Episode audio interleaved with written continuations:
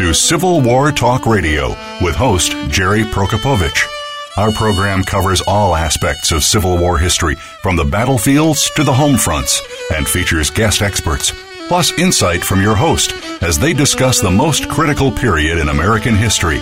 Now, here is your host, Jerry Prokopowicz. This is Jerry Prokopowicz with Civil War Talk Radio.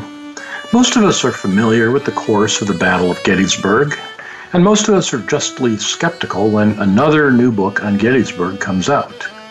Skepticism rises higher when the authors purport to translate the military events of the war's greatest battle into lessons for modern leaders of businesses and other organizations. But what if the leaders, I'm sorry, what if the authors are leaders themselves, military officers with wartime experience as well as years of study? That's the case with Colonel Jeffrey D. McCausland and Colonel Thomas Vossler, authors of Battle Tested Gettysburg Leadership Lessons for 21st Century Leaders. We'll talk with them both tonight on Civil War Talk Radio. Streaming live, the leader in Internet Talk Radio, VoiceAmerica.com.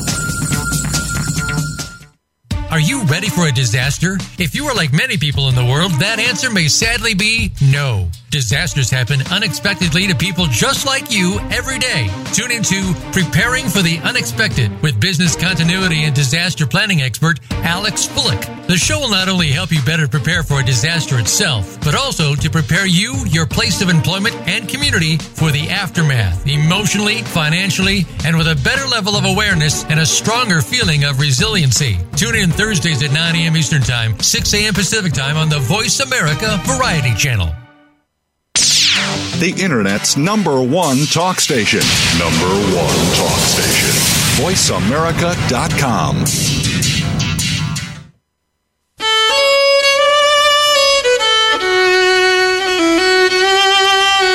You are listening to Civil War Talk Radio.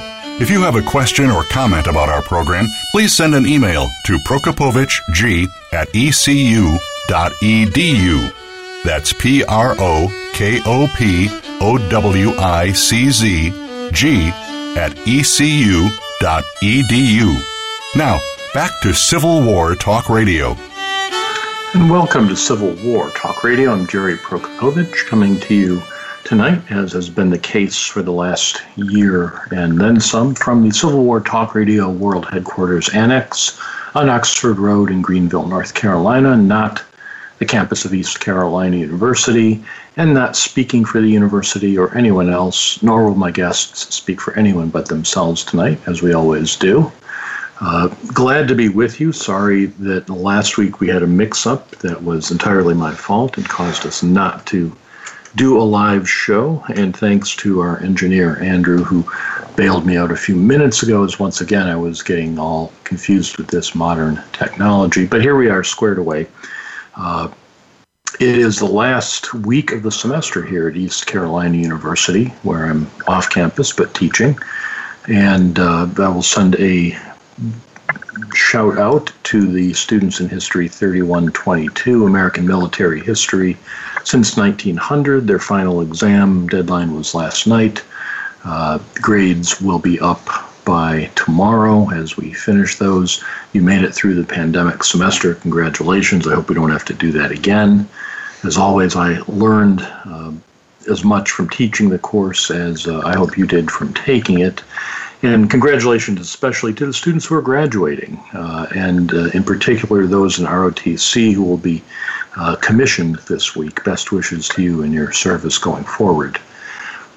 Speaking of service, an interesting press release came along this week from Army University Press. Some of you may have seen this uh, regarding style. Uh, every press has a style sheet of how they express certain things or punctuate certain things.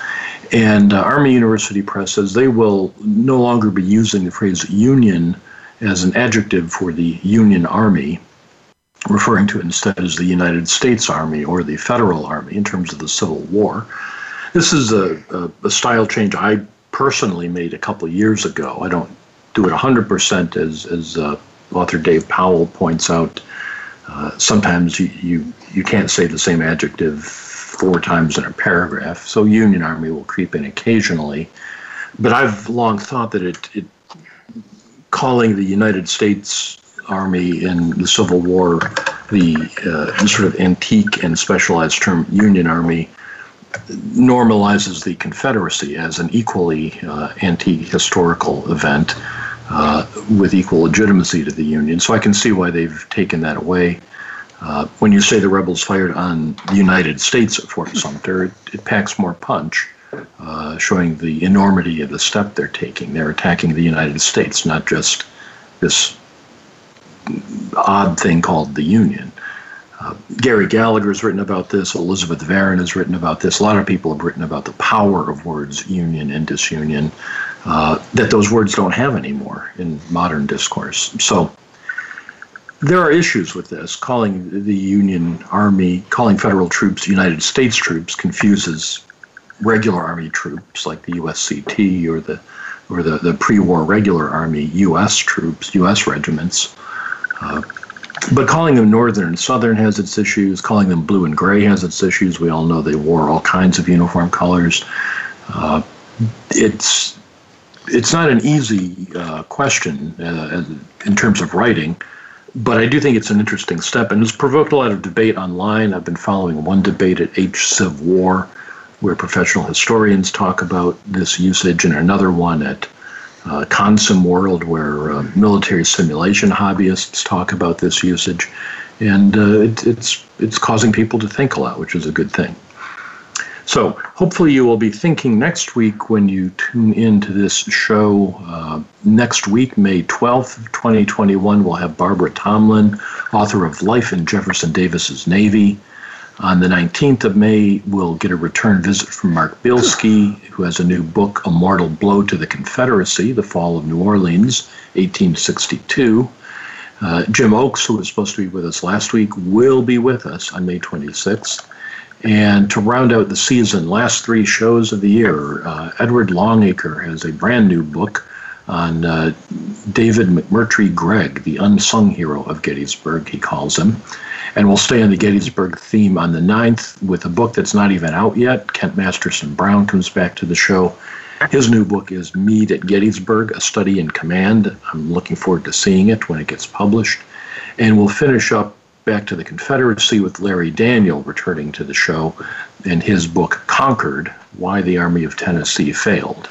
So lots of great stuff. Keep it up. Keep aware of it at www.impedimentsofwar.org. Mark Gaffney will keep our record up to date there, tell you who's going to be on.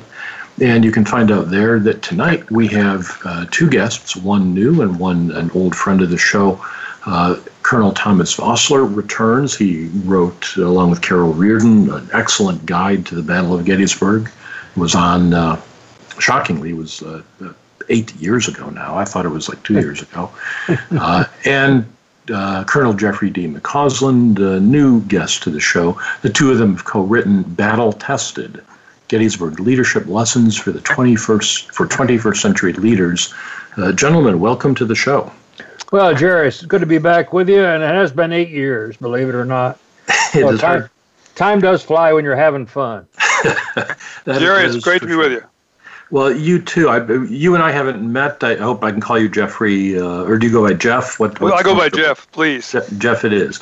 Um, well, it's a, a, pleasure to have you here. It's an interesting book that you've come up with. I've I read a uh, galley proof of it that was sent by your publisher, so I, I hope I've got pretty close to the final version.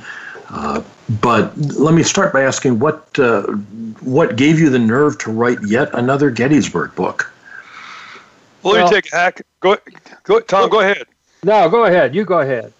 Well, let me take a hack at this. Um, Tom and I met up at the United States Army War College, Jerry, and I was the uh, Dean of Academics at the War College. That was my final assignment on active duty. And Tom, of course, was the director of the Military History Institute.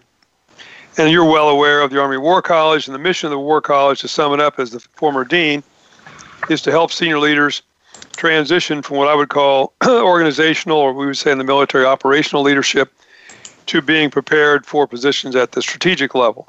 That's what we really do for senior military officers for all services, not just the Army, and also senior members of many of our major uh, departments, Department of Defense, Central Intelligence Agency, State Department, as well as an, a large number of foreign officers. That's the mission.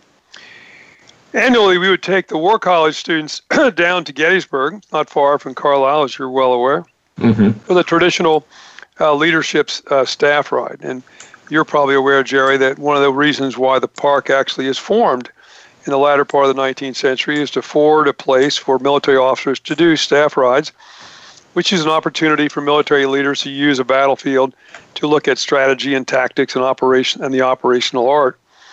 And so we would take the students down there, uh, and um, having gone down innumerable times, it occurred to me that really, in many ways, this was a case study of two organizations in the midst of a crisis. Um, the three of us could go off to any organization, could be a public service organization, could be a corporation, could be a not-for-profit, could be a, a church. It wouldn't matter. And if we were allowed free access to the organization and were able to talk to people and ask questions, after a couple of days, we could talk about how well or how poorly it was run. But if we happened to be there on the day that the organization was in the midst of a crisis, well, I would argue that good leadership and, and bad leadership sticks out in, in bold relief, and you can see it a lot more clearly. And that, of course, is a battle again. Two organizations in crisis, leaders being forced to make decisions under the pressure of, pressure of time, and consequently, good leadership and bad leadership sticks out. And Tom and I are firmly convinced the concepts and principles of leadership, good leadership, exhibited at Gettysburg are not that dissimilar in what it took to lead the Hebrews out of Egypt or to lead in ancient Rome or colonial America or during the Second World War or running a business during a pandemic. Uh, those principles and concepts are the same. And we thought this case study of Gettysburg afforded us an opportunity to use that story, that very impactful story of Gettysburg, to demonstrate those principles and provide the leader a backdrop, a context from the battle that made that not only illustrative but also interesting. So, how do you define leadership in this context? You, you gave a couple examples back from the Bible through colonial America. Right. What, what, what do you mean by that term in this case? Well, we, you know, I always say that, you know, if you Google the word leadership, you know, we would, you would get hundreds of definitions, some long, some short. But over time, having studied this and taught it for many, many years, I've kind of come around to one definition that I like a lot, and that is provided by Dwight Eisenhower, which is leadership is the ability to decide what has to be done and then get people to want to do it. And I like that definition really for three reasons. Uh, reason number one is it comes from a pretty doggone good leader. I think we would all agree upon that. Five star general commands the Allied forces for the invasion of Normandy and the march from the West at least on to Nazi Germany. Two terms as President of the United States, and historians today treat the Eisenhower presidency a lot better than they did perhaps when Ike actually leaves office. Mm-hmm. A lot of people aren't aware that from the time he retires from the Army until he's elected president, he is the president of Columbia University, so also is the leader in education. And then the other thing I like about that, it's it's short. I can remember that. Mm-hmm. Slide what has to be done, get others who want to do it. And then finally, I like the second half of the definition you know, get people to want to do it. Because you might think for a second, well, my goodness, if I've been president of the United States and I've been a five star general, I've been the president of a major university, all I got to do is give orders and everybody's going to snap to attention. They're going to rush off as hard as they can run in whatever direction I tell them. But if you've ever led an organization, frankly, in the military, as Tom and I have innumerable times, or in the private sector, you know, to get buy in, maximum buy in from the members of your organization, uh, you, you got to spend some time getting them to buy in the direction you want to lead the organization. So that's kind of the definition we adopt and the one we use to frame our discussion in Battle Tested. Let me ask a, a setup question. We're going to take a break in about a minute. So let me give you this question to ponder over that. Um, and this is kind of the elephant in the room question that, that came to me immediately on seeing this book. I used to work at the Lincoln Museum, Fort Wayne, Indiana, which was run by Lincoln National Corporation, insurance company. And they would occasionally send uh, teams to Gettysburg, and I would go with them. They'd get another person as well, but I would accompany uh, them, and they would do the kind of thing that, that you're talking about tour the battlefield, use the examples uh, uh to teach leadership. Uh, and I wondered then, and, and I've, I've seen other people raise this question how do you prevent business people in this case from, from from trivializing or demeaning what happened here, going back to their office and going, "Oh, it was a great trip." The death of Armistead and Cemetery Ridge is going to help me rake in profit for the shareholders next quarter. How how do you keep that from happening? And that that's we'll take a break here and let and come back with that because I think it's a really important question. Uh, and and given your perspective, I know you, you guys will have strong answers for that. Uh, so we'll take a short break. We'll be back uh, in just a few moments with our guests tonight. Uh, they are the authors of Battle Tested Gettysburg Leadership Lessons for 21st Century Leaders, uh, Jeff McCausland and Tom Vossler. I'm Jerry Prokopowicz. This is Civil War Talk Radio.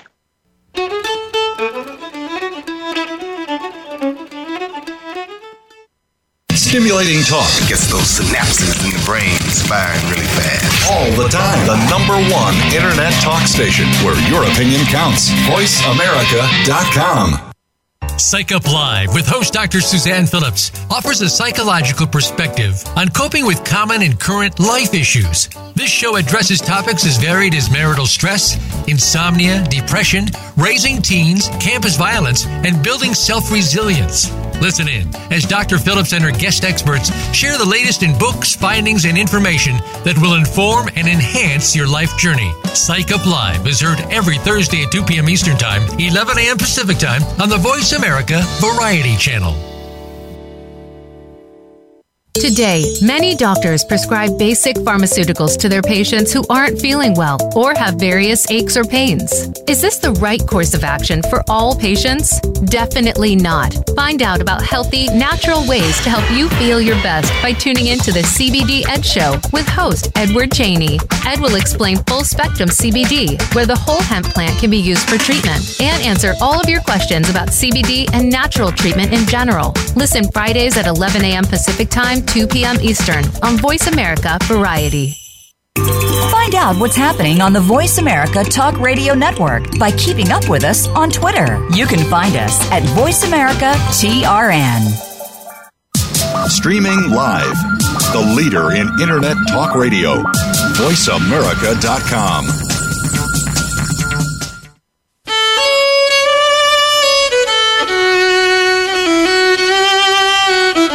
listening to Civil War Talk Radio. If you have a question or comment about our program, please send an email to prokopowiczg at ecu.edu. That's P R O K O P O W I C Z G at ecu.edu. Now, back to Civil War Talk Radio. And welcome back to Civil War Talk Radio. I'm Jerry Prokopowicz, talking tonight with Colonel Jeffrey D. McCausland and Colonel Thomas Vossler, authors of Battle Tested Gettysburg Leadership Lessons for 21st Century Leaders. Uh, so I left you both with a, a question that, that comes up when we see books about historical topics that try to relate them to the modern era. What about the danger of, of trivializing this or taking the momentous Battle of Gettysburg and turning it into a uh, how can we make more money situation?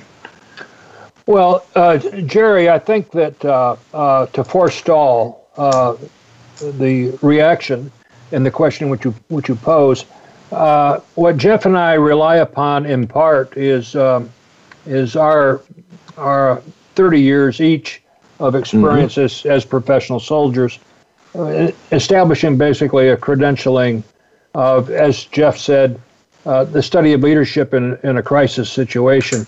And so, you know, having being able to say that, okay, we've been there, we've done that, we mm-hmm. recognize it when we see it. And so, in the transition then to to the Gettysburg story, what we highlight, we don't we don't uh, speak uh, too much of of Armistead dying, uh, you know, at the angle and, and that mm-hmm. kind of mm-hmm. thing. We look for a, a wider uh, and, and higher level of analysis. Um, and we, we, we bring in stories of the battle.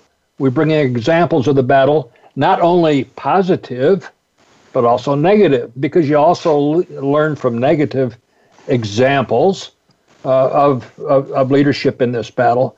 And, and I think the success that we've had both in our seminars over the last uh, 10 years, our leadership seminars, and in the book, uh, is best exemplified by, uh, by the reaction of the participants or the readers, the participants of the uh, seminar or the readers of the book, mm-hmm. in, which, in which they tell us in feedback that we uh, made the leadership lessons real for them, that we closely tied the Civil War battlefield examples to practical leadership concepts of today. So it's I think uh, in our background that we can make we can make that transition and and tell a story that is that is meaningful and, and people understand. Yeah, these guys have have been there. They've done that, and so we're going to pay attention. Jeff. Yeah, I would just add, you know, first of all, and all the times that Tom and I have run seminars on the battlefield, and I can't tell you, nor can he, how many times we've done that. And mm-hmm. we've done that for corporations up to and including McDonald's Corporation, um, major large energy corporations, big law firms, major nonprofits, public service organizations, organizations, uh, elements of the United States government. I've never seen that happen, either during the seminar or in talking to participants afterwards. I've never seen that happen. Secondly, we began by talking about how did this all happen? It was an accident. Mm-hmm. 175,000 guys decided to show up in South Central Pennsylvania in summer 1863. And so to contextualize it in the case of the war as a whole, and I think some Americans today just kind of lose sight of what a monumental, iconic inflection point in our history this was, measured in blood. When you consider, and nobody knows exactly, maybe Jerry, you can tell us, but the numbers I see mm-hmm. say Low side, 600,000 people die. High side, 700,000 or more people died during the American Civil War. Probably doesn't count civilians very well. Doesn't talk about how many are badly wounded, how many lose limbs, etc. Mm-hmm. Uh, and you're talking about a country at that time of about 30 million. So we're talking one out of every 30 people or uh, is either killed or wounded badly in this particular war. Um, and will go on uh, after Gettysburg Gettysburg serving as really the midpoint, not only in terms of time in some ways, but also the midpoint in terms of death. So that's overwhelming number, which exceeds, I think, still today, the total number of, we, of those we've lost in every other war the United States has ever fought. And then when you do things like, you know, take groups and you have them, as we do, uh, walk a portion of Pickett's charge and you talk to them about what gets people to do that.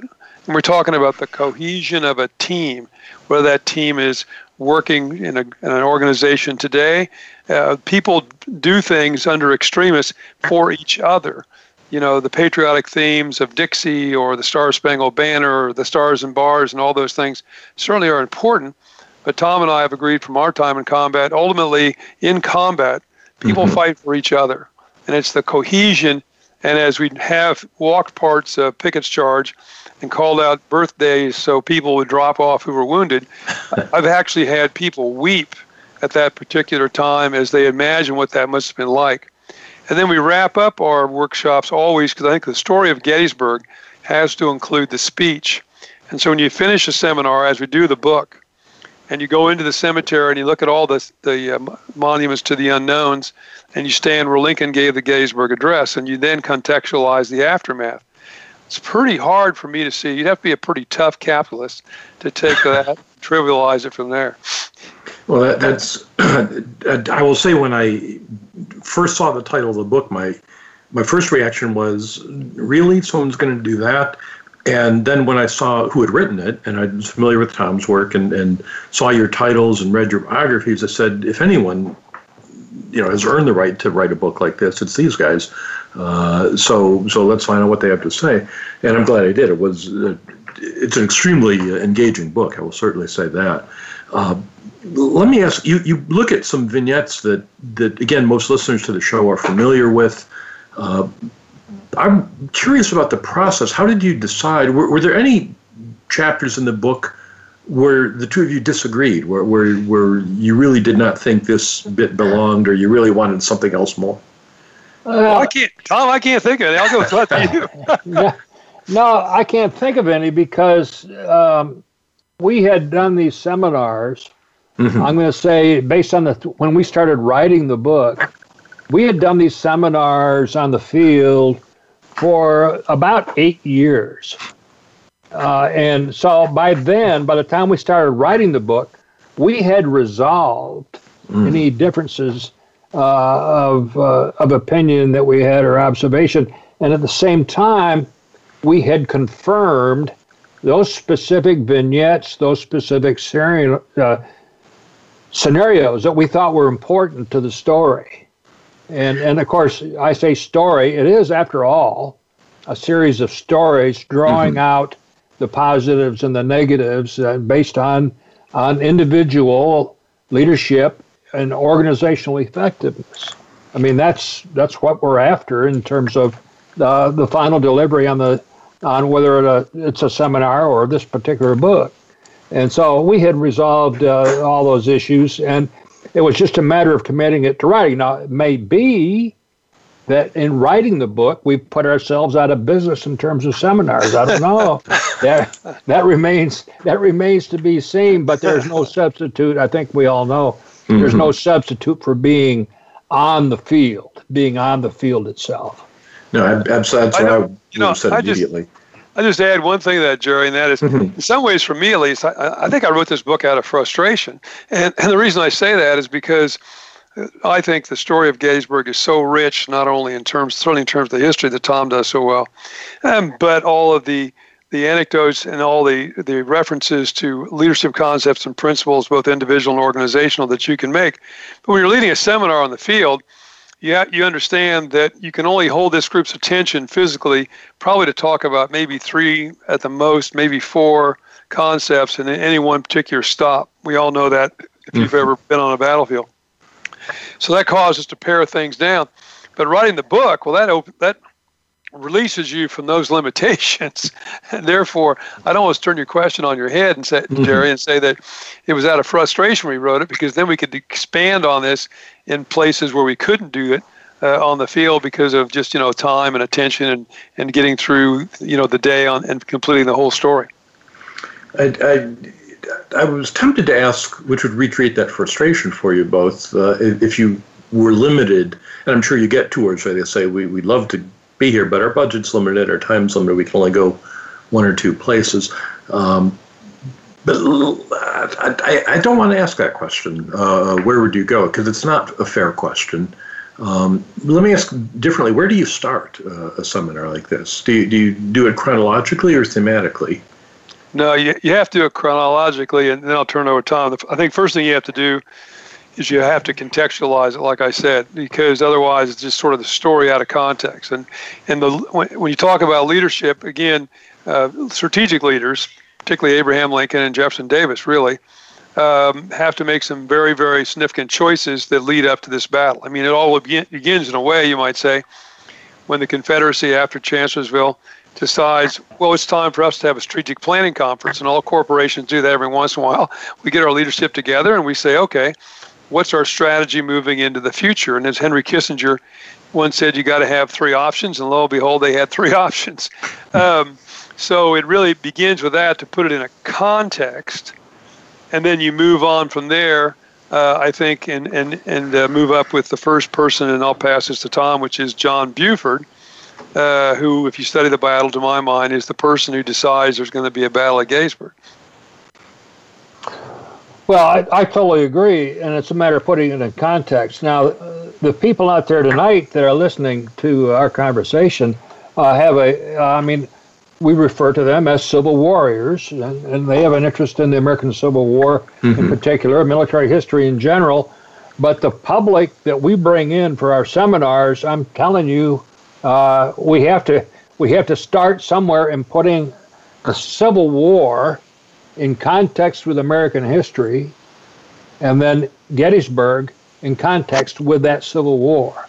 And so everything is in context and it flows chronologically. As Jeff mentioned, you know, we, we, we bring the Confederate Army up out of Virginia.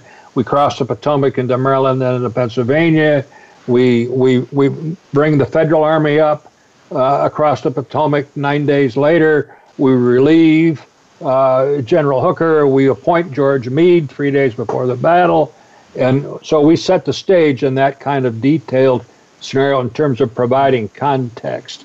And then at the critical points, at the critical decision points, we we need uh, what we seek to do is get into the decision cycle of the appointed leaders, be it Buford, be it Ewell, be it Lee and Longstreet, be it Strong Vincent. We go to Little Round Top. We don't, mm-hmm. we, you know, we don't feature Joshua Chamberlain. He's not our hero at Little Round Top. Colonel Vincent, as the senior leader, as the brigade commander of four regiments, he is the guy we focus on. And so it's those kind of individuals that we single out and we focus on the decision making cycle for each of them in deciding what they're going to do.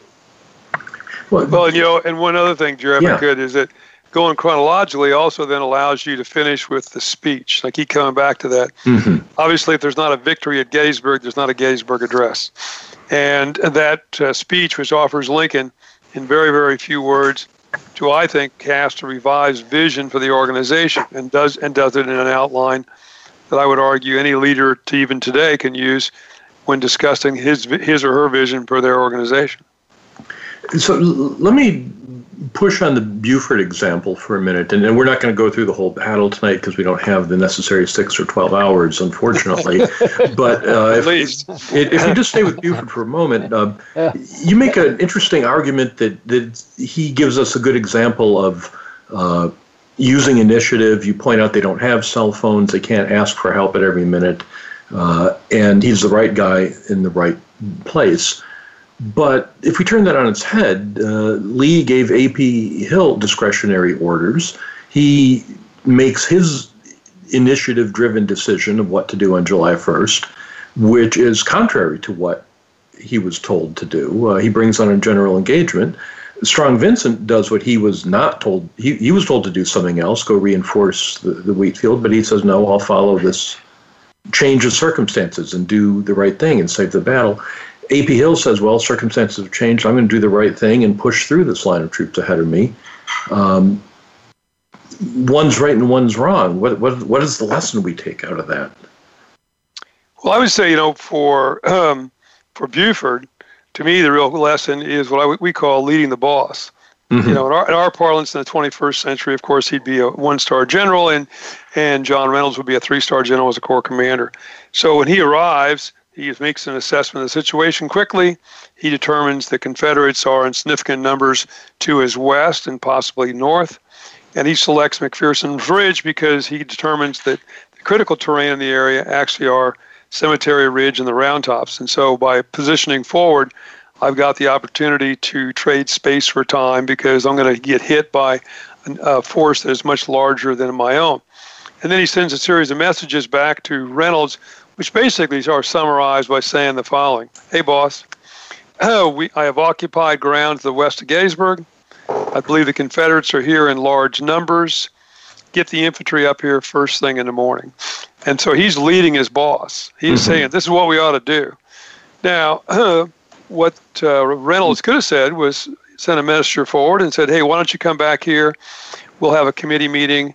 We'll discuss options we'll link arms, we'll sing kumbaya for a while and figure out what we're going to do. Uh, but we know what he did. I got this message from Buford. I trust Buford. So decisions now are made at the speed of trust. I have a subordinate. He's saying this is what we should do. We have done, I like to say, the Vulcan mind meld. If that's what John Buford says we should do, that's what we should do. And the order, only order I think that, and Tom will correct me if I get this wrong, that uh, John Reynolds gives is accelerate the movement towards Gettysburg. Hurry up, we got to get there. Uh, so these two guys can work together. Mm-hmm. This means, first of all, that there has to be trust between them. And second of all, that the leader, in this case Reynolds, has created a climate whereby he can be led. And I like to say, you know, having taught at the Naval Academy and taught leadership for an old soldier, perhaps one of the best examples is, you know, if you're the captain of a ship, doesn't do much good if somebody comes to you and says, "Hey, Captain, by the way, we're six inches from an iceberg." That's interesting. It's just not very useful. Hmm. six miles from the iceberg. That's interesting and useful. And so leaders have got to develop a climate in their organization where they get the unvarnished truth in a timely fashion from their subordinates. Trust is established, and therefore their you know, subordinates are empowered to act particularly at difficult moments, whether it's a corporation or a military formation. And, and certainly we see that with Buford and Reynolds there, and, and you show other examples of that going forward, uh, and, and, and the way that uh, leaders work with their subordinates and trust them to do the right thing. Uh, we're going to take another short break. Let me give you another leading question to think on as, as we go into the break. Uh, I love this stuff. This is what I do for a living. You obviously love it as well. You've taught it, you've lived it. Uh, and and people are listening to this show because they love it too. Otherwise, they listen to something else.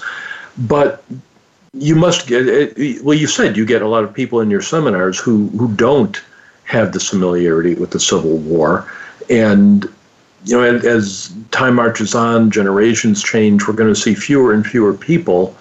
Uh, I imagine with this passion for the war, uh, didn't grow up with it, the more and more leaders won't be white and male and see Civil War generals as reflections of themselves. How do you make Buford and Reynolds relevant to the next generation that doesn't look like them, doesn't care about them, and hasn't learned about them as we did?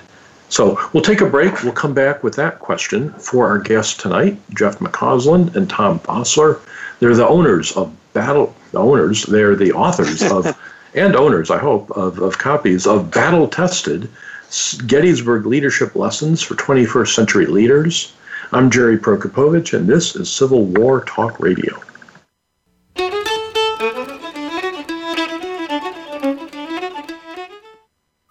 Streaming live, the leader in Internet Talk Radio, VoiceAmerica.com. Attention, veterans. Are you ready to be your own boss? It's time to launch your own ideas into reality. Discover your clean writing style Gear up with Marine Corps trained motivator Christina Silva. Christina is a positive energy promoter with a special gift in connecting with innovators. Get the Military Heroes 411 and glean from experts every week by listening to The Christina Silva Show. We're educating our veterans live on The Christina Silva Show, live at 5 p.m. Pacific Time on the Voice America Variety Channel. If you think you've seen online TV before, let us surprise you. VoiceAmerica.tv is online now. The leader in live internet talk radio has done it again. Multiple channels, a state of the art viewing experience, live and on demand programs streaming 24 hours a day. It's exactly what you want, when you want it. VoiceAmerica.tv. From health and wellness to business, sports, and everything in between. Discover our new world. Visit VoiceAmerica.tv now and experience the future of online television. VoiceAmerica.tv. Stimulating talk it gets those synapses in the brain firing really fast. All the time. The number one internet talk station where your opinion counts. VoiceAmerica.com.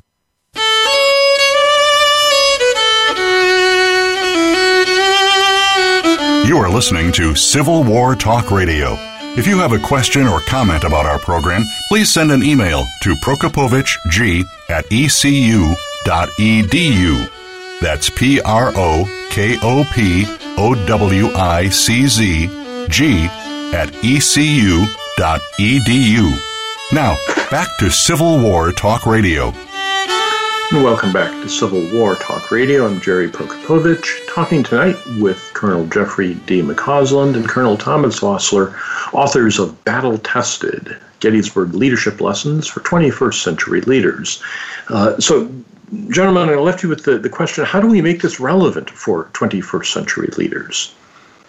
Well, Jerry, I think uh, at least we wish to believe that through our uh, delivery on our seminars and through the writing of the book, one of the first things we do is we make the the key characters, as I call them, the key characters, uh, we make them real. Mm-hmm. We make them real people, and and not some uh, mythological figure. We try to uh, clothe them in real clothes and, and, and make them as real and relevant to our to our audience uh, as we can, and that goes uh, primarily through our descriptions so that they can associate. We we want to get them, our audience, to associate with each individual that we're talking about, because the concepts that we draw out from that individual's demonstrated leadership principles we crosswalk that over to each individual in the group or any individual reading the book. And then they can identify with the problem. They understand what they're being, what the uh, the key character is being confronted with, and what the what the choices are, and how what decision would they make. We have throughout the uh, uh, the book, as well as our seminars, we have leadership challenges where we actually put the person, we say, okay, you are now General John Buford. You are now General Richard Ewell. You are now Colonel Strong Vincent. Here's the situation. What are you going to do? And then we give them time to read, time to puzzle on it, in group discussion for our seminars. Um, and then we give them, all right, this is what the individual did, and these are the reasons why that key character did what they did during the battle. Jeff. Yeah, and you know, if I was listening to your question, Jerry, it struck, struck me that's really the ultimate question of history. It's not mm-hmm. the ultimate question of Gettysburg, it's the ultimate question of history. Why do we bother to study uh, history at all? I think Tom's is exactly right, and they're making it relevant. And we firmly believe, in fact, a phrase we use frequently is you mm-hmm. learn from the past to prepare for, the, future. For the future. But mm-hmm. if you mm-hmm. think about Gettysburg, this is a particularly iconic event in American history because I like to say, and I'm sure historians who are on this call will disagree with me, and that's fine. That's that's useful. Uh, in our history, we fought a lot of battles, but there are really won some, lost some. There, there are really only two battles in which the entire fate of the country hangs in the balance on a particular afternoon. And those two battles are first Yorktown. If you fail at Yorktown, we're still perhaps going to be a British colony to this very day. Uh, and, and, if you fail at Gettysburg, then maybe Abraham Lincoln doesn't get reelected, and you don't have a Gettysburg Address, and and you can spin, you know, uh, notional history out from there. Um, so that makes it all that more relevant because of its iconic nature. And then as you use this, as Tom pointed out, you know, to do these exercises and talk about leadership insights, and we always stress, of course, that the exercises we do are not a history test. We don't much care whether you know what John, what George Meade did or John Buford did. Doesn't matter. What we want to know is what you would do and why. Mm-hmm. We do use, use those. It gives them a chance to do that, and tying it to a story gives it a certain amount of what I call stickiness that people will remember. It'll stick with them we could tonight we could sit here and we could talk about a whole bunch of leadership concepts and we'd bore everybody to sleep in about five minutes or so. But by tying it to stories, this is mm-hmm. how people learn. And I was looking today, I'm not making this up, and I'll send it to you if you want confirmation. but Tom and I just finished a corporate group on the battlefield about two weeks ago. Yeah. And I got the uh, feedback, which was very complimentary, quite frankly. And mm-hmm. I was thinking, as you asked that question, one person actually wrote, you know, I learned more about history in this one day with Tom and Jeff on the battlefield than I learned in my four years of college of history. And I think that's that they really got it wrong. What they learned was more things that they could apply. Mm-hmm. You know, they, they didn't learn more dates or or learn more biographies of famous people or th- or things like that. What they learned was history in, in a relevant sense, learning from the past to prepare for the future that they could ap- apply. Um, as we go into the future, obviously that'll continue to be a challenge. There's no doubt about it. Mm-hmm. But Gettysburg, I think, is unique, and I, we've found it. Not only have we had Americans, Tom and I, my goodness, we've had Saudis, we've had Brits, we've had Russians, we uh, and all around the world, uh, people may know little, very little about um, the American Civil War, but they all know about Gettysburg. So let me pursue that. Do you get people who know I'll say too much about Gettysburg, where you're you're given the seminar and they say, well, you know, Sickles made the right move here. Or, tell, tell that's for you, buddy. All right. Well, that goes back. Let me put my battlefield guide uniform on, Jerry. and yeah, sometimes uh, sometimes we do uh, get uh, you know we're going to stump the professor here, mm-hmm. and and you know I mean we tend to focus on uh, on the practical things we don't much care um, um, how many buttons are on the front coat of whoever's uniform. Uh, you know, back in the old day, Mike Weininger or, or uh, uh, up there at uh, Randy Hackenburg up at MHI could tell you that mm-hmm. Uh, they were they were on the staff when I was the director of MHI. So we tended to move beyond that, and uh, and all right, we will we will receive uh, and incorporate uh, comments from the audience. That's fine. That's fine. Uh, but uh, uh, in our groups, we don't really find that as too much of a an issue mm-hmm. with with the groups that we have. And as Jeff suggested, most of them have gone off into other work and uh, admit that in the time reading the book or the time spent on the field with us, they learned uh, more about uh, about history specifically of the of the 19th century of the American Civil War and are, are happy for it. Yeah, uh, we have the other extreme times, though, of course, Jerry, and that is people who know too little. I mean, uh, yeah. T- Tom and I were asked once. You know, I understand where the I now understand where the Confederate Army was and where the Union Army was. Where was the British Army? Uh, th- that has actually been asked uh, on the field. So uh, one thing we try to do, of course, we work with groups in advance that prepare them to come. We don't just scoop up a bunch of people, you know, in and individual enrollments. Uh, and we stress a lot for people to kind of do some preparation, and most most do. Mm-hmm. And usually we emphasize, you know, watching the film Gettysburg, uh, and and or reading the book Killer Angels. Uh, again, are those phenomenal historical works? And I'm sure the historians on the call probably say no, they're not. Uh, but they're they're sufficient enough to give you a depiction, a reasonable depiction of the principal characters, I would say, and the general outline uh, of the battle in the form that you know the average, uh, pretty well educated uh, adult can absorb. That makes sense. We have a short amount of time, and, and listeners, to, to get a sense of how these authors take these vignettes and turn them into lessons. We talked about Buford as an example tonight, uh, but you really got to read the book to, to, to get the, the feel of all of them. Let me ask another process question. The book has a remarkably, uh, I would call it thick index. And I've, in, in my own experience, frequently the publisher hires an indexer and does it for you. Did you guys do the index for this? No, we did not. No, we, we, we insisted.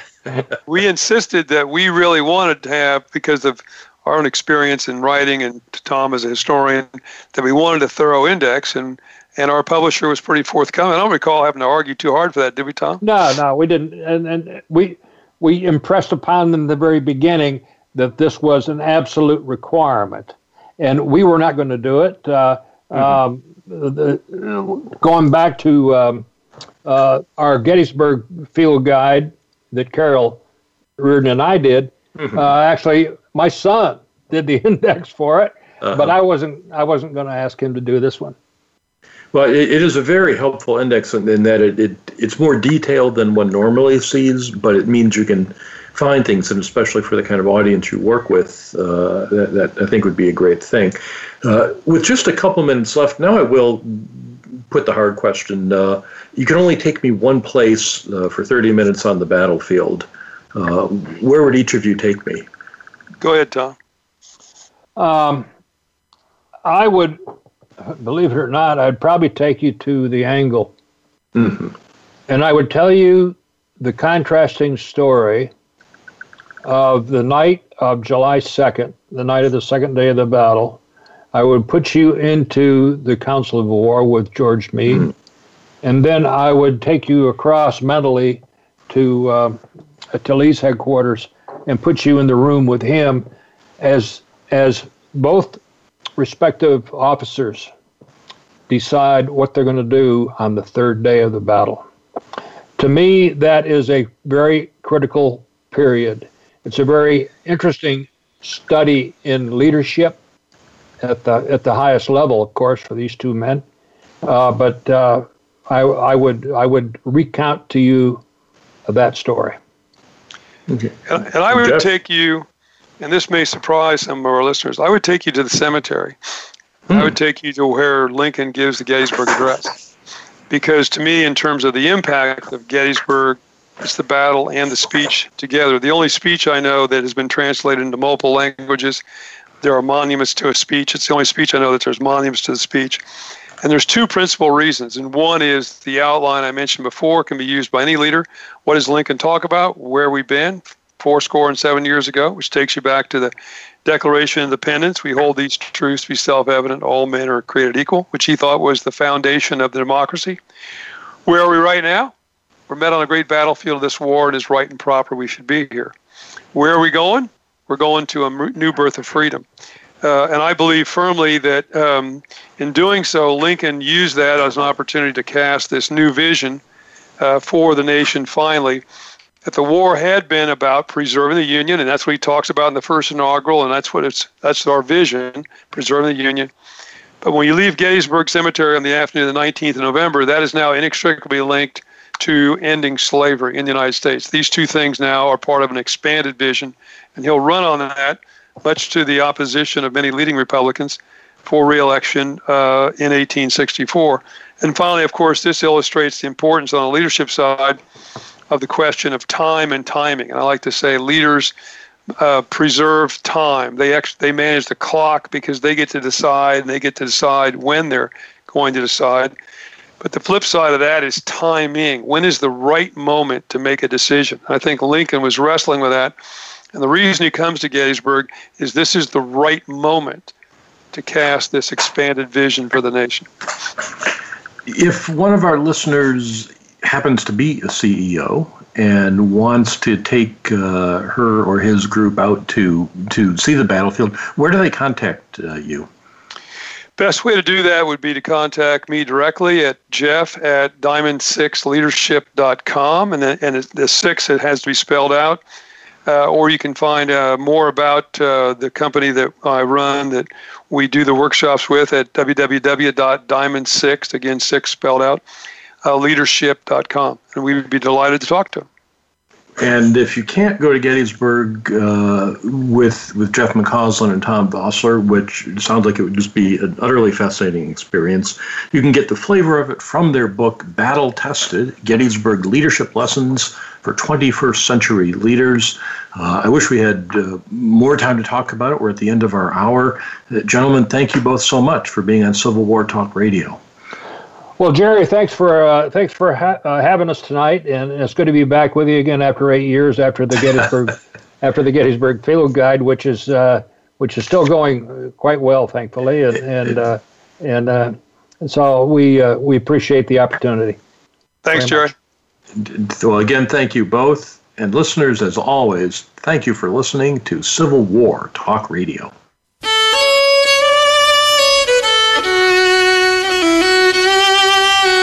Thank you for embarking on a part of American history this week.